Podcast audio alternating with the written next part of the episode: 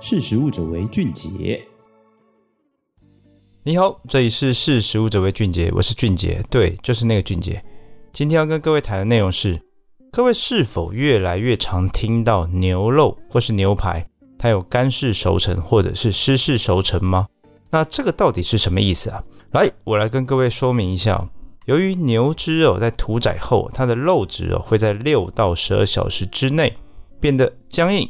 但是借由呢干式熟成或者是湿式熟成这两种的过程，牛肉所含的酵素，它会慢慢的软化纤维，让肉质变嫩，口感更好哦。好，那我们来跟各位分析一下，那所谓的湿式熟成哦，就是我们一般在超市买到的既方便又经济实惠的牛肉。那屠宰后呢，肉商呢会依牛肉的部位哦进行真空的包装哦。冷藏的运送来维持哦肉品的卫生哦，那这种就是湿式熟成的开始哦。它自包装日起哦，它大概可以维持七十五到九十天的保鲜期哦。目前台湾所进口的美国牛肉，大部分就是采湿式熟成的方式哦。那至于干式熟成的部分呢，由于制作的成本高，价格高，大部分运用在高级的牛排哦，它比较不会出现在一般的日常料理当中。那像是有名的教父牛排，就是用干式熟成的方式来处理哦。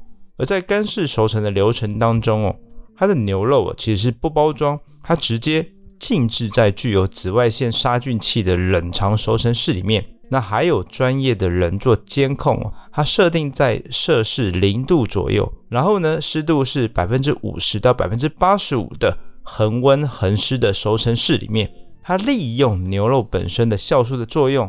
肌肉细胞里面会分泌蛋白质水解酵素，然后呢，它外部会局部的脱水，大概需要二十到四十五天的熟成期哦。而且呢，它上市的时候呢，还会将已经脱水干硬或者是部分已经腐败的表层哦，还会完整的切除哦。所以呢，它的整体的重量大概会减少三成哦。它最后可以烹调的肉品只剩下七成。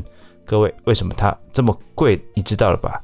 那另外呢，除了冷藏跟冷冻的处理过程当中，还有一种肉品叫温体肉哦。这个台南很多哈、牛与猪其实都有了。那温体肉指的是当天晚上或者是深夜来宰杀，那你上午呢就能在市场取得，通常是靠近屠宰场的区域市场才会有的。那因为没有经过冷藏或冷冻哦，所以它原则上它的肉还保持着本身的鲜甜度跟嫩度哦，所以吃起来鲜嫩多汁哦。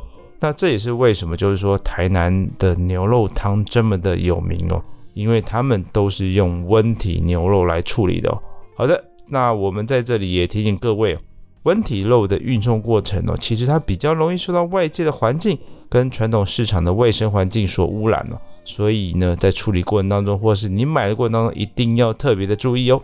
好的，以上就是今天跟各位分享的内容，欢迎大家下次继续收听，识食物者为俊杰。拜拜。识时务者为俊杰。